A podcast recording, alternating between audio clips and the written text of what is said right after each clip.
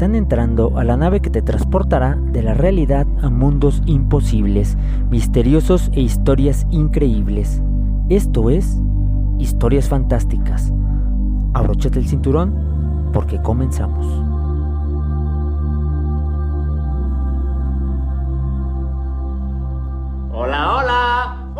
Buenas tardes, yo soy Miguel Nava, el piloto de esta nave. A lo largo de mi corta vida he recopilado una serie de historias y quiero contarte. Cada martes te contaré una historia nueva. Sí, señor, ya regresa Historias Fantásticas. Radio Paraíso. Eh, bueno, pues primero quiero empezar pidiendo una disculpa por no haber tenido estos últimos eh, programitas, pero ha habido una serie ahí de complicaciones que se están mejorando, que se están arreglando para que sí, tú tengas la mejor experiencia en audio y video. Si es que hoy eh, vamos a tener un programa como especial porque está como pausado la serie de programas que he estado llevando acá en Historias Fantásticas. Hoy voy a hablar de una escritora muy genial llamada Irene Vallejo, que eh, me fascina mucho. Me fascina mucho. Yo la conocí por un libro que se titula El infinito en un junco. Y pues aquí estamos también transmitiendo desde mi página de Facebook. Eh, para todos aquellos que me quieran ver, aquí estamos en Facebook también en la página de El Miguel Nava, el.miguel.nava. Sí, en Facebook. Y este, posiblemente vamos a subir este episodio a Spotify. Voy a ver cómo queda, cómo se escucha. Ya dependiendo de cómo se escuche, lo escucharán o no en Spotify. Y pues doy gracias a los que están conectando. Qué chido que están conectados. Ahorita somos la cantidad de dos personas. ¡Eh! ¡Bravo!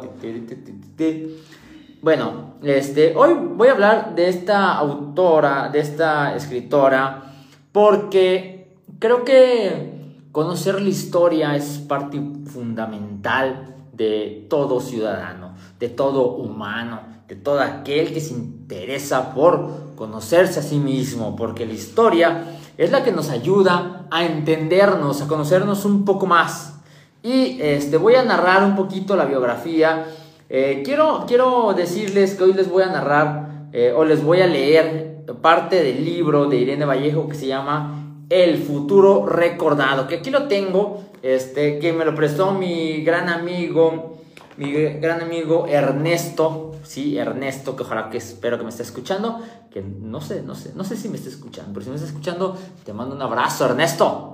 Y este, agradezco mucho porque él, él, fue el que me presentó a esta autora, esta gran este, escritora. Y eh, me contagió, si de por sí ya me gustaba la historia, si de por sí ya amaba eh, como conocer y meterme entre las historias verdaderas, descubrir un poquito más a profundidad la historia universal, pues esta eh, escritora me ha llevado a ese punto. Y tiene este libro que es muy interesante, pero les voy a narrar justamente la biografía que viene aquí en este libro. Ella es Irene Vallejo. Ella nace en Zaragoza en año de 1979. Estudió filología clásica y obtuvo el doctorado europeo por las universidades de Zaragoza y Florencia. Apasionada por los clásicos, entreteje en su escritura el tapiz del presente con los hilos de la cultura grecolatina. Colabora como columnista en El País, El Heraldo de Aragón y En Milenio. En su obra de ficción destacan las novelas la luz sepultada de 2011 y El silbido del arquero del 2015. Y los libros infantiles como La leyenda de las mareas mansas del 2015. Eh, y también, además, ha publicado las antologías de artículos Alguien habló de nosotros del 2017 y El futuro recordado del 2020. También un manifiesto por la lectura también en el 2020 y el ensayo El infinito en un junco del 2019 por el cual fue galardonada con el premio El Ojo Crítico, el Gran Premio de Librerías, el Premio Nacional de Ensayo 2020, el, el Premio Aragón 2021 y el premio Antonio de Sancha en el 2022 del gremio de editores.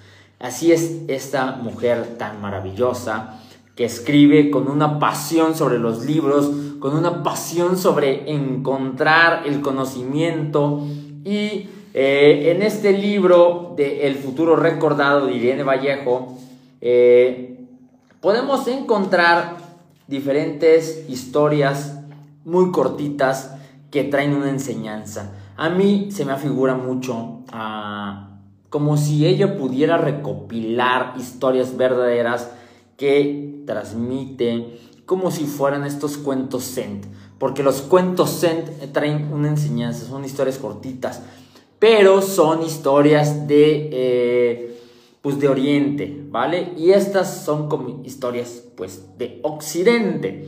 Y les voy a leer algunas partes. Vámonos desde el principio. Eh, bueno, este, esta parte es muy, muy, muy agradable. Ahí les va, ahí les va, prepárate. Y bienvenidos a los que están conectados. Qué genial que se conectan aquí en el en vivo y qué genial que están escuchando la radio. Sí, la radio Paraíso 89.1 de FM. Esta historia se llama Principiantes. Entre todos los comienzos posibles, la tradición europea eligió el primero de enero para empezar el año nuevo. Quizá porque envuelto en la niebla o la nieve, el mundo parece en estos días una página en blanco. En otras culturas, sin embargo, esta jornada invernal es solo una más en el collar de los días. Si, si retrocedemos a nuestro pasado remoto, encontraremos un calendario distinto, aún apegado a la vieja naturaleza. En la Roma republicana, el año tenía los mismos 12 meses de ahora, pero comenzaba en marzo. Nuestro calendario actual lo delata, pues los meses de septiembre, octubre, noviembre y diciembre se llaman así porque ocupan el puesto séptimo, octavo, noveno y décimo. La primavera delimitaba entonces el paso al tiempo nuevo.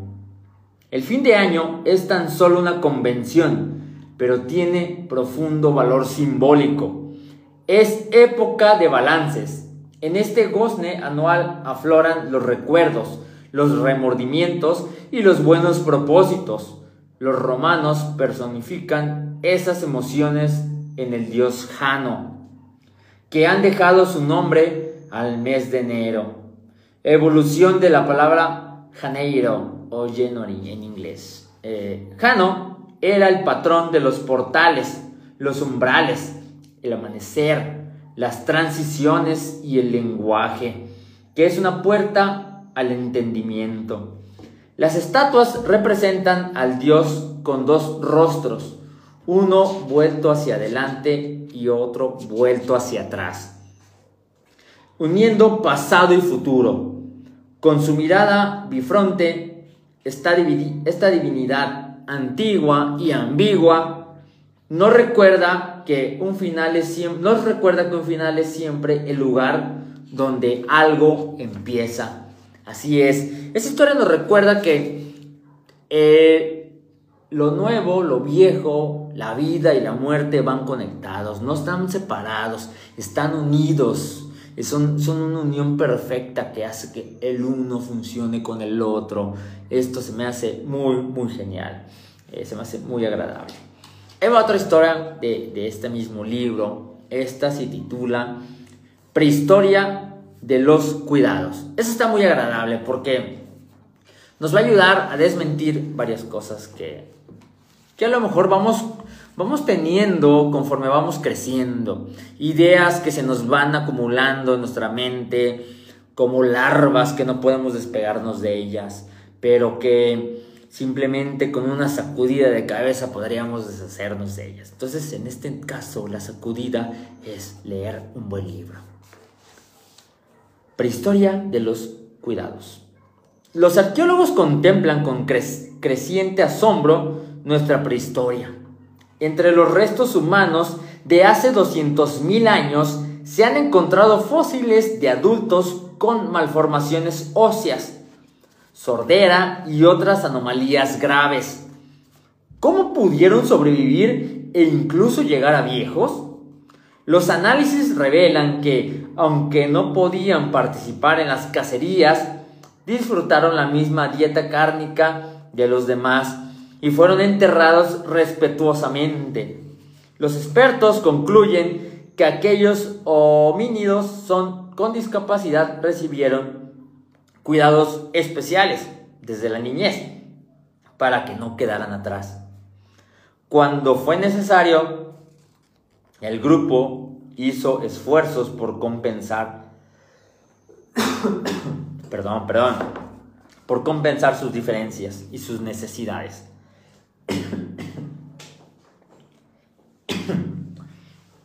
Disculpen, es ahora sí no tenemos efectos especiales para borrar esto. Las lecturas más descarnadas de la lucha por la supervivencia insisten en nuestra naturaleza competitiva y en los comportamientos despiadados.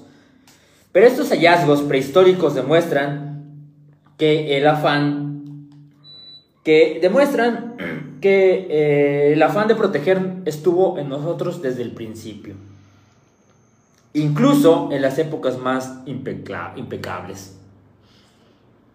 Dentro de la tribu ya existía la solidaridad hacia los dependientes. Hoy, más allá del azar del nacimiento, todos entrelazamos nuestras vidas con un prójimo remoto. El esfuerzo colectivo por crear redes de apoyo que socorran a extranjeros y desconocidos. No va contra nuestros instintos, solo los ensancha, porque en el clan extendido del mundo global, también el otro es uno de los nuestros. Eso se me hace increíble esta lección, esta historia, porque eh, nos ayuda a recordar que todos pertenecemos a una gran tribu, una gran tribu llamada eh, humanos, una tribu llamada este, tierra. Pertenecemos todos a esta tribu y debemos de cuidarnos los unos a los otros. Entonces, ahí está esta historia de Irene Vallejo y el libro de El futuro recordado. Bien, Ahí va otra, otra. Perdón, perdón, perdón, ahorita por la tosecita se me va. Es que este, ya estaba este, como ya muy descansada mi garganta y ahí se me, se, se, me fue, se me fue. Pero bueno, vamos a continuar con estas historias de este libro tan hermoso. Los que están ahí conectados, déjenme sus comentarios, qué piensan de, de estas historias. Díganme qué, qué les parece. Y bueno, déjenme también sus nombres, a ver quién está conectado, porque hay que mandar saluditos. También los que están en la radio.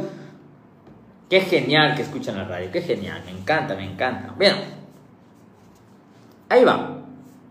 Esta se llama Dinámica del Amor. Queremos lo imposible. Si empieza a parecer posible, deja de ser lo que queríamos. Esta es la ley de la dinámica de nuestras pasiones, según el poeta Marcial. Él escribió en el siglo I después de Cristo, me persigues, huyo, huyes, te persigo. Ese es mi carácter. No quiero tu atención, quiero tu rechazo. Aproximadamente cinco siglos antes, Platón eh, inventado, Platón había inventado un mito para explicar nuestra perpetua insatisfacción. En origen, los humanos éramos seres dobles, con dos sexos, con cuatro brazos, cuatro piernas y dos cabezas sobre dos cuellos. Para moverse deprisa, esos seres que fuimos daban volteretas tomando impulso alternativamente con las piernas y los brazos.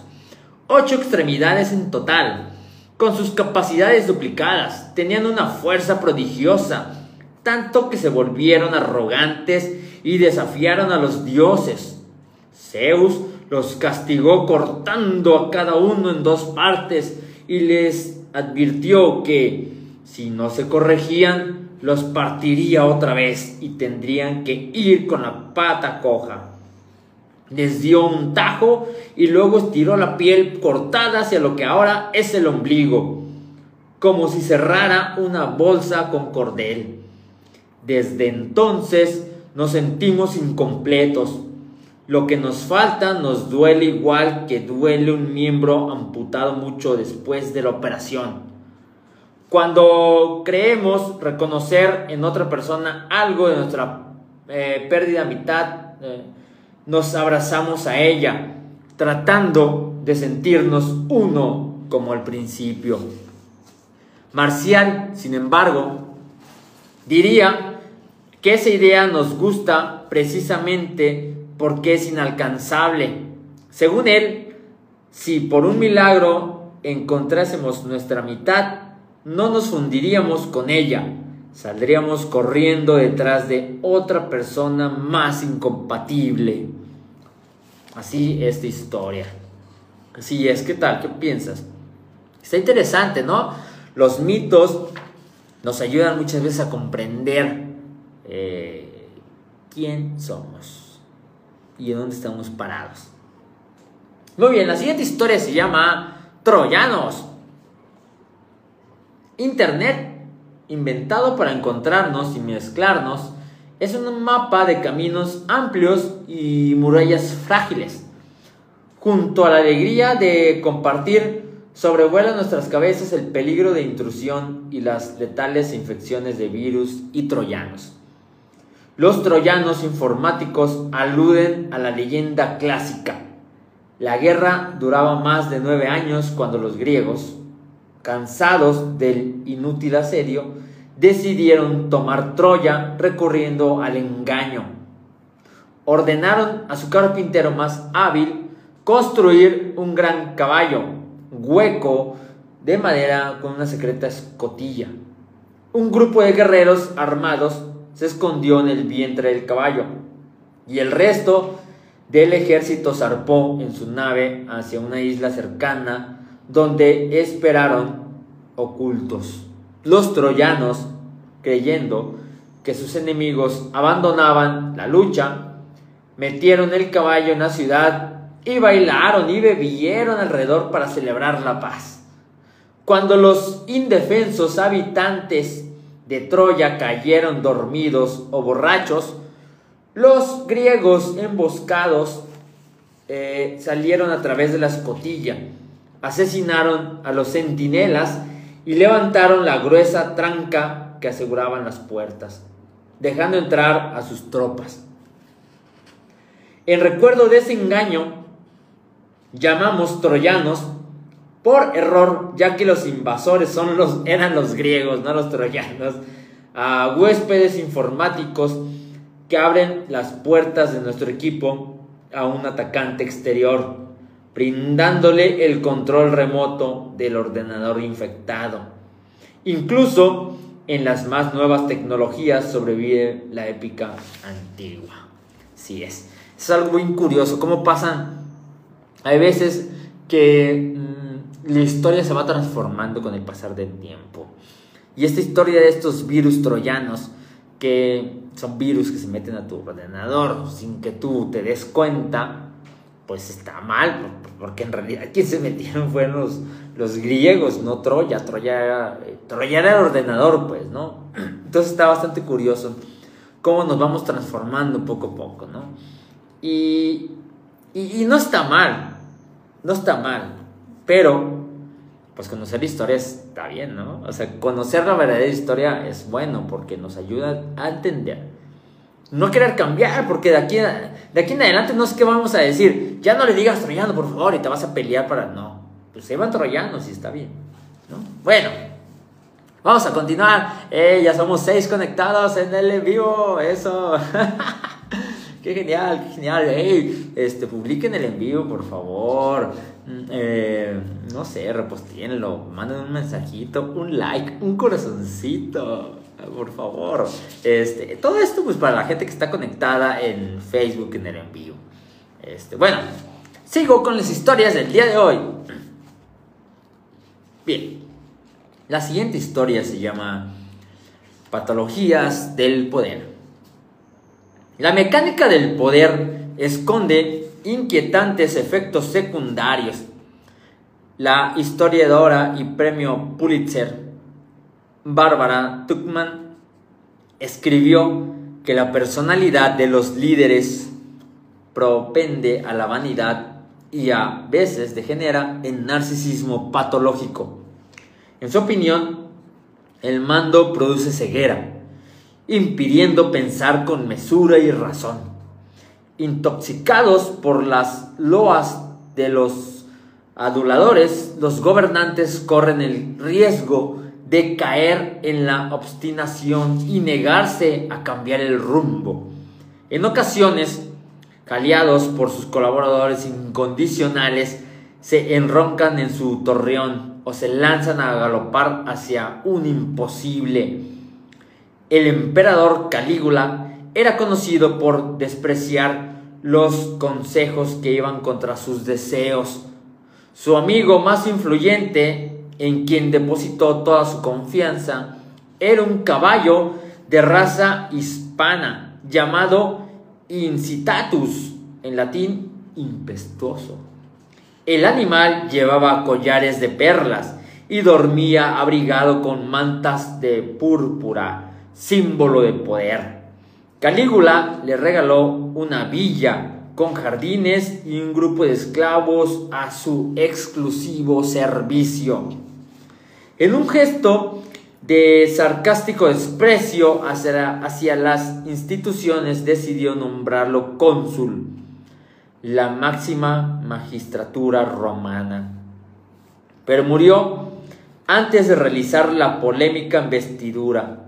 Desde entonces, Calígula, que eligió a un asesor capaz solo de relinchar, es el símbolo de la arrogancia de los gobernantes. Cuando el poder pierde los estribos, lo épico termina por resultar patético. Así la historia. Sí, ¿cuántos no se han perdido en el poder? ¿Cuántas personas no creen que lo pueden o lo saben todo y no difieren de este asunto de, de nobleza, de los valores si se pierden en, los, el poder? absoluto. Bueno, vámonos con el, la siguiente historia llamada Primavera. Hay muchas formas de entender el regreso anual de la primavera.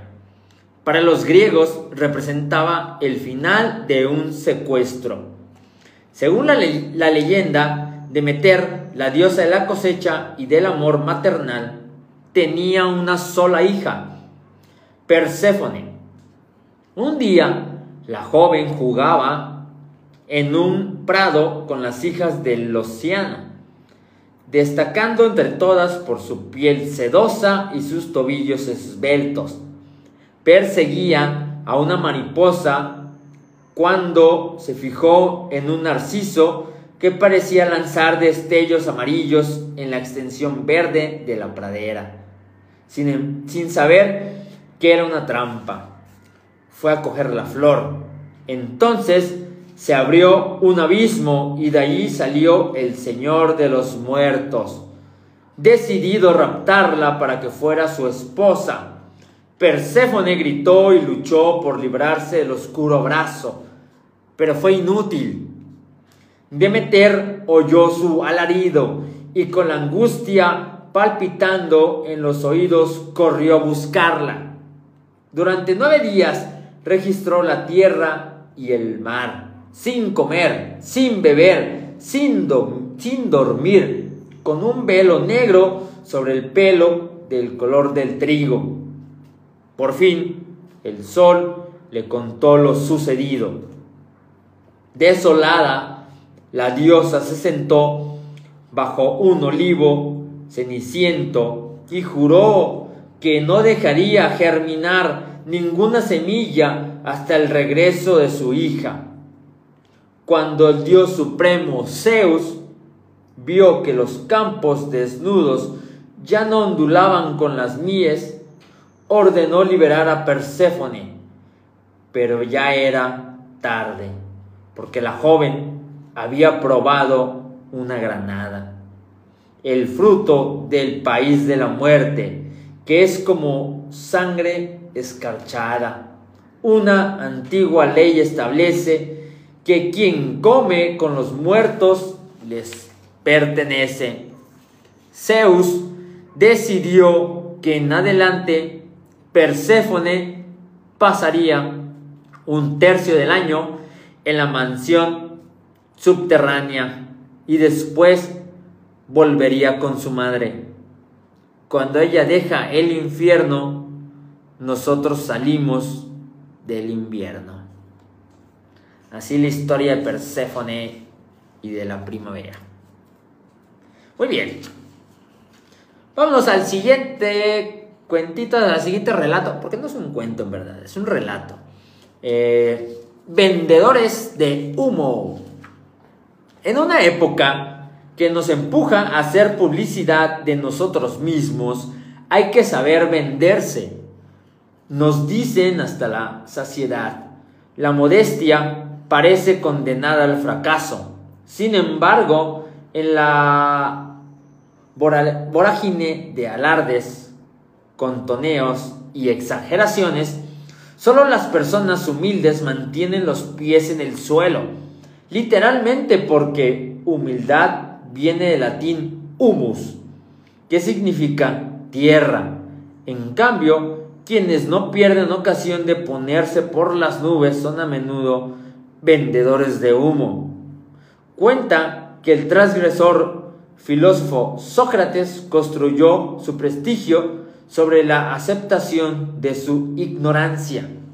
Solía repetir, solo sé que no sé nada. Un día, el oráculo de Delfos afirma, afirmó que nadie era más sabio que Sócrates. Para probar que el dios estaba equivocado, el filósofo fue a ver a un político, considerado sabio por muchos y sobre todo en su propia opinión. Pronto se dio cuenta de que aquel hombre no era ningún, ninguna lumbrera, y se lo explicó amablemente. La consecuencia fue que me odió, contó Sócrates con irónico candor. Se dirigió a otros personajes convencidos de su gran inteligencia y también la decepcionaron. Entonces comprendió el mensaje délfico, la clave de la sabiduría consiste en admitir cuánto queda por aprender, pero aún partiendo de esta premisa, resulta fácil caer en la trampa de la arrogancia. Incluso al propio Sócrates le gustaba jactarse de su modestia. Así es. Sócrates, que era tan hábil preguntando y metiéndose entre la información, descubrió que en realidad pues él no sabía nada, que estaba en búsqueda de este conocimiento. Y un dato curioso es que Sócrates se le acusó de malinfluenciar a los jóvenes, de hacer que los jóvenes se rebelaran contra eh, la política, contra los gobiernos, contra la sociedad. Y se le eh, enjuició y se le iba a dar a tomar una cicuta con la cual Sócrates iba a fallecer. Como Sócrates era alguien muy querido, eh, le dijeron, Sócrates, te ayudamos a escapar, te ayudamos a que te vayas. Pero Sócrates dijo, ¿Cómo voy a hacer eso si yo creo en las leyes, yo creo en la justicia, yo luché por la justicia y lucho por el bien? ¿Por qué yo estaré en contra de esto? Si este es mi castigo, este castigo lo llevo con agrado y con orgullo, porque yo sí influencié a los jóvenes, porque yo sí creo y sé, aunque no sepa nada, sé que lo que sé es para ellos, ¿no? Y pues decide sacrificarse en pro del beneficio de la sociedad, de que las leyes funcionaran, de que la república funcionara. Muy bien, la siguiente historia está muy interesante porque se llama Elogio de la Sombra. Y a mí me gusta porque muchas veces ocultamos nuestra sombra, no la dejamos ver o la disfrazamos o la pintamos para que no asuste, pero la sombra te ayuda a aprender, te ayuda a conocerte. Elogio de la sombra. Cuando ya no pueden defender su inocencia, los corruptos suelen lanzar una acusación colectiva. El sistema funciona así. Todos, todos habrías hecho lo mismo en mi lugar. Como última coartada y justificación, extienden la mancha de la sospecha. El filósofo griego Diógenes dijo que admiraba sobre todo a quienes podrían aprovecharse de su cargo, pero actuando con justicia, y a quienes, teniendo posibilidad de enriquecerse de forma ilícita, no lo hacen. Diógenes era hijo de un banquero acusado de falsificar moneda. Por el delito de su padre, el joven se exilió de su ciudad natal. Desde entonces vivió en Grecia como vagabundo, practicando una pobreza elegida. Se cuenta que para que paseaba por las calles de Atenas a pleno sol con una lámpara en la mano, en busca de personas honradas. Esto se ha interpretado siempre como un gesto de radical desconfianza hacia la rectitud humana en un mundo precedido por la codicia. Pero podríamos imaginar otra explicación. Al emprender su búsqueda a la luz cercana y frágil del candil, Diógenes pensaba que quizá en la bondad oculta de tanta gente discreta que, alejada de los focos, permanece en la sombra Tal vez el filósofo mordaz quería decirnos que la honradez se encuentra en lugares menos iluminados por el éxito, la ostentación y la arrogancia. Las personas fulgurantes tienen mucho que aprender de quienes trabajan en la oscuridad. Así es, así es esta historia. Bien, eh, la siguiente historia se llama Peligros de ganar.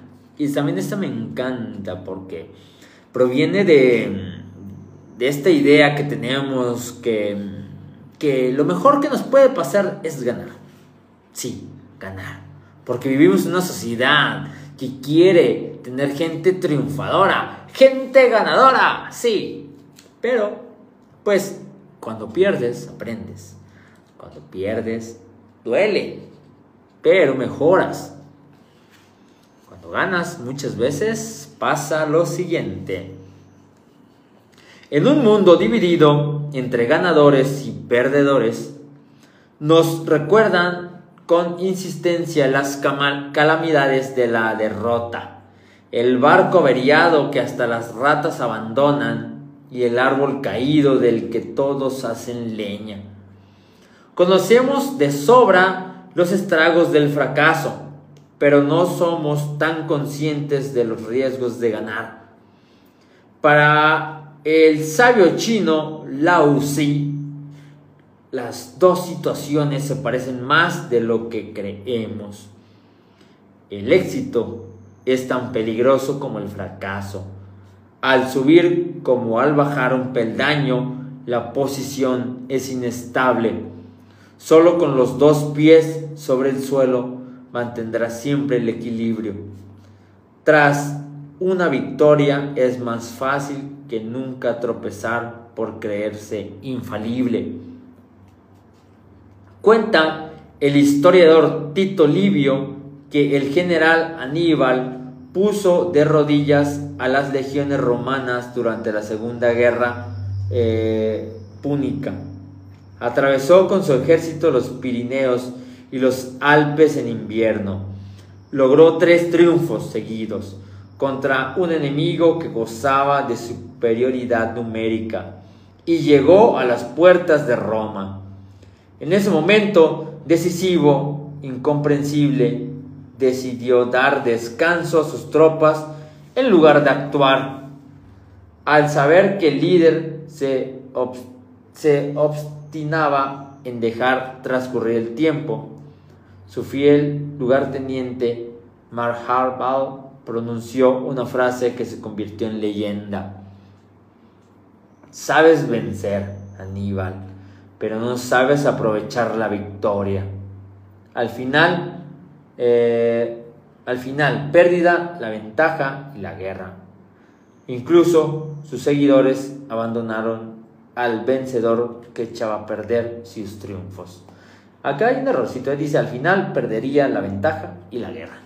Es que hay un, error en el libro. Eh, bueno, la siguiente historia se llama Infierno. Está interesante. Cuando Sísifo murió, bajó a los infiernos, el reino de la nada. Había ofendido a los dioses y por eso su destino fue desolador lo condenaron a empujar eternamente un peñasco enorme, un peñasco enorme hacia lo alto de un monte.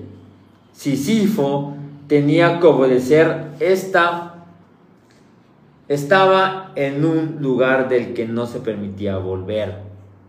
Con las manos en la roca se tensaba. Hacía ese primer esfuerzo para imprimir movimiento que raya en la agonía y empezaba a subir la cuesta. De la frente le goteaba sudor, que se oscurecía por el polvo. Seguía adelante. Sus pies se hinchaban en la tierra y desprendían piedras. Podía oír el repiqueteo. A medida que se acercaba a la cima, temblaba más y más. Llegaba arriba respirando con dolor. Flexionaba las piernas y apoyaba las manos en las rodillas. Entonces sucedía siempre lo mismo. Actuaba una extraña succión que hacía caer otra vez la roca, retumbando hasta la base de la pendiente. Sisifo bajaba para empezar de nuevo, sin pensar ni confiar en nada. Estaba castigado a repetir sin fin una tarea inútil en una leyenda griega sobre el más allá. Recuerda a una pesadilla, aunque no siempre despertamos de las pesadillas para descubrir que son un mal sueño. La obra oscura del hombre puede hacerlas realidad. Tenías que bajar al fondo de la cantera, recoger las piedras que habían ido sacando los que trabajaban abajo y, con la piedra cargada al hombro, empezar a subir los 186 escalones. Subías, dejaba la piedra arriba, volvías a bajar, volvías a cargar, volvías a subir como una rueda. Lo relata Jesús Tello de Epila, uno de los primeros españoles deportados al campo de exterminio de Matahuausen. Sí es, ¿Cuántas veces te has convertido en Sísifo tú? Te pregunto, ¿cuántas veces haces algo innecesario que repites una y otra y otra y otra vez? Muy bien. La siguiente historia se llama Hasta la bandera. A la luz de la guerra comercial que nos sacude, los estadounidenses han descubierto, para su asombro, que sus emblemáticas eh, botas de cowboy se fabrican principalmente en China. Eso significa que los cantantes country, representantes de las esencias nacionales podrían sufrir de abastecimiento de calzado si los aranceles a la importación suben. También de fábricas asiáticas proviene la mayoría de banderas rojigualdas que cuelgan de nuestros mastiles oficiales y balcones privados. Es una paradoja del mundo globalizado. Los partidarios de nosotros primero compran sus símbolos patrióticos en negocios deslocalizados. Talleres extranjeros se están especializando en producir en serie nuestros emblemas identitarios. En realidad, la frontera entre lo genuino y lo importado es de por sí borrosa. La mayoría de símbolos patrios son producto del mestizaje. Los caballos de los indios y vaqueros del legendario Far West no eran especies autóctonas. Llegaron por primera vez al continente con los conquistados europeos. El tomate de nuestro gazpacho y la patata de la tortilla hicieron la ruta inversa, de América a Europa. Incluso las naranjas son forasteras entre nosotros. El fruto procede de las zonas tropicales de Asia y la palabra viene del sánscrito. Desde siempre, la apropiación es la norma. Incluso en lo, en lo más nuestro subsiste la huella de los otros. Y esto a mí se me hace muy genial porque nos recuerda que todos pertenecemos al mundo, que sí tenemos banderitas que nos hablan de nuestros, este, eh, de nuestro país, pero que al final de cuentas, pues pertenece al mundo.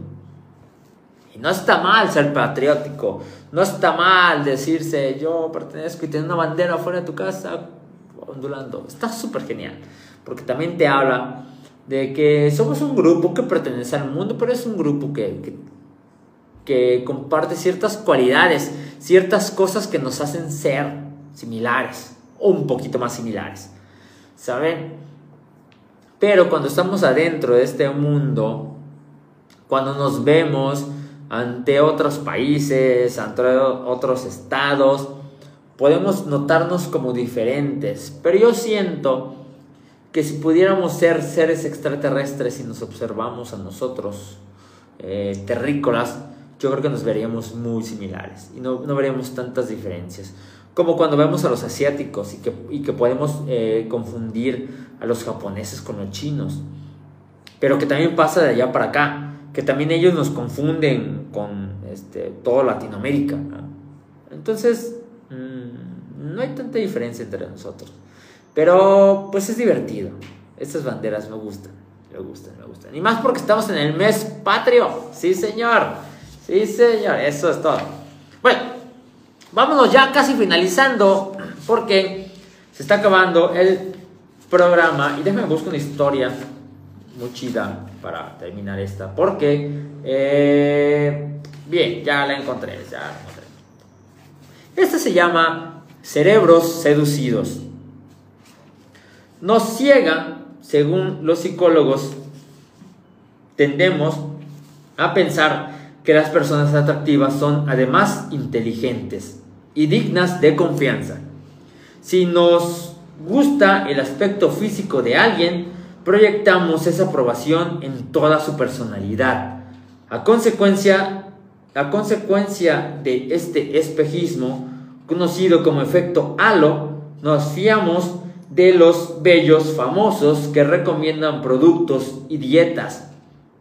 Incluso cuando avalan estrafalarias teorías pseudocientíficas, industrias millonarias como la alimentaria o la cosmética, se aprovechan de este sesgo cognitivo para empujarnos a gastar dinero en belleza, o salud con dudosos resultados.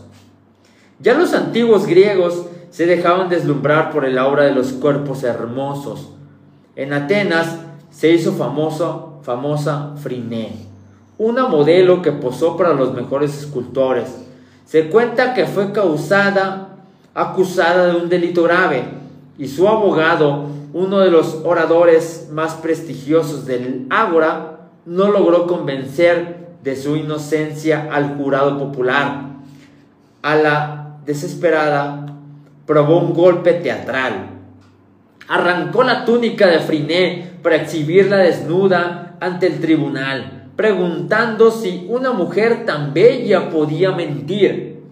Con ese peregrino argumento consiguió su absolución por unanimidad. Quizás nos conviene practicar un sano escepticismo ante lo que afirman las bocas hermosas. Confiemos en los verdaderos expertos y recordemos que los consejos de las celebridades pueden ser descerebrados. Sí, señor. Así es que tengan cuidado a quienes escuchan y tengan cuidado con esos seres hermosos. Sí, con esos seres hermosos que les hablan bonito. Sobre todo cuando les quieren vender algo. Cuidado, cuidado. Em, ¿Qué más? Déjame despedirme con otra historia. Con otra historia. Vámonos rápido. Esta historia se llama Más que Palabras. Ya que no me están dejando mensajes ahí en el en vivo. Eh, aprendemos la lengua materna siendo muy pequeños, recién llegados al mundo. Sin embargo, las palabras que empezamos a decir con torpe lengua de trapo son muy antiguas, algunas milenarias, y su historia esconden significados ocultos y sorprendentes. Cada mañana dejamos a los niños en los colegios para que aprendan y estrenen los viejos nombres de las cosas. Lo hacemos como un acto cotidiano, sin ser conscientes de su auténtica dimensión. Esta época otorga mayor importancia a la política o a la economía. Y vivimos más pendientes de gobiernos y cargos de esos pequeños milagros escolares. Sin embargo, el término ministro deriva del, latín minus, es decir, menos. Ministro, según nuestros antepasados, es quien se ocupa de las minucias, o sea, de administrar asuntos menores, más incordiantes que esenciales. O sea, son los que gobiernan, son los que hacen como toda esta onda de, gobernar, como los presidentes y todo. Entonces, el en, bueno, lo más. En cambio, lo fundamental, lo que realmente importa, lo más, en latín, magis es la tarea del magister, o sea, del maestro. Para los clásicos había más grandeza en enseñar que en gobernar. Sabían que la educación es, más que ningún otro oficio, el territorio donde soñamos y creamos el futuro. Una profesión que merece el más alto prestigio y la mayor gratitud. Deberíamos preguntarnos que valoramos más como sociedad. ¿Quiénes son encumbrados por la fama y los medios? Las etimologías responden, pasar de un ministerio a una escuela supone un ascenso. Así, un saludito a todos mis compañeros maestros de todas las escuelas que son una bendición y que hacen una labor importantísima. Irene Vallejo con su libro el futuro recordado, que se lo recomiendo. Eh, pues yo les agradezco bastante haberme escuchado. Muchas gracias a los que se conectaron. Muchas gracias a ti que estás conectado hasta ahorita. Y ojalá que podamos escucharnos en Spotify. Muchas gracias a ti que me escuchas por Radio Paraíso 89.1 de FM. Y pues nada, nos vemos la próxima, el próximo martes con otra historia fantástica. Muchas gracias. Bueno, no, antes de despedirme, quiero pedirte que me agregues en mis redes sociales. Me encuentras en Instagram como el.miguelnava. Nada más. Y también sígueme en Spotify, me encuentras como Viajero Fantástico. Y así en YouTube también. Bueno, muchas gracias a Lalo que está ahí en los controles. Muchas gracias a ti que estás en mi corazón. Nos vemos el próximo martes. Sé muy feliz. Por favor. Bye.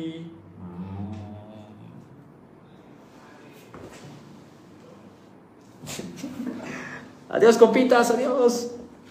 Bye, bye, bye. Les enseño la cabina. Vean la cabina. Vean a Lalo. Ese es Lalo. Ese es Lalo.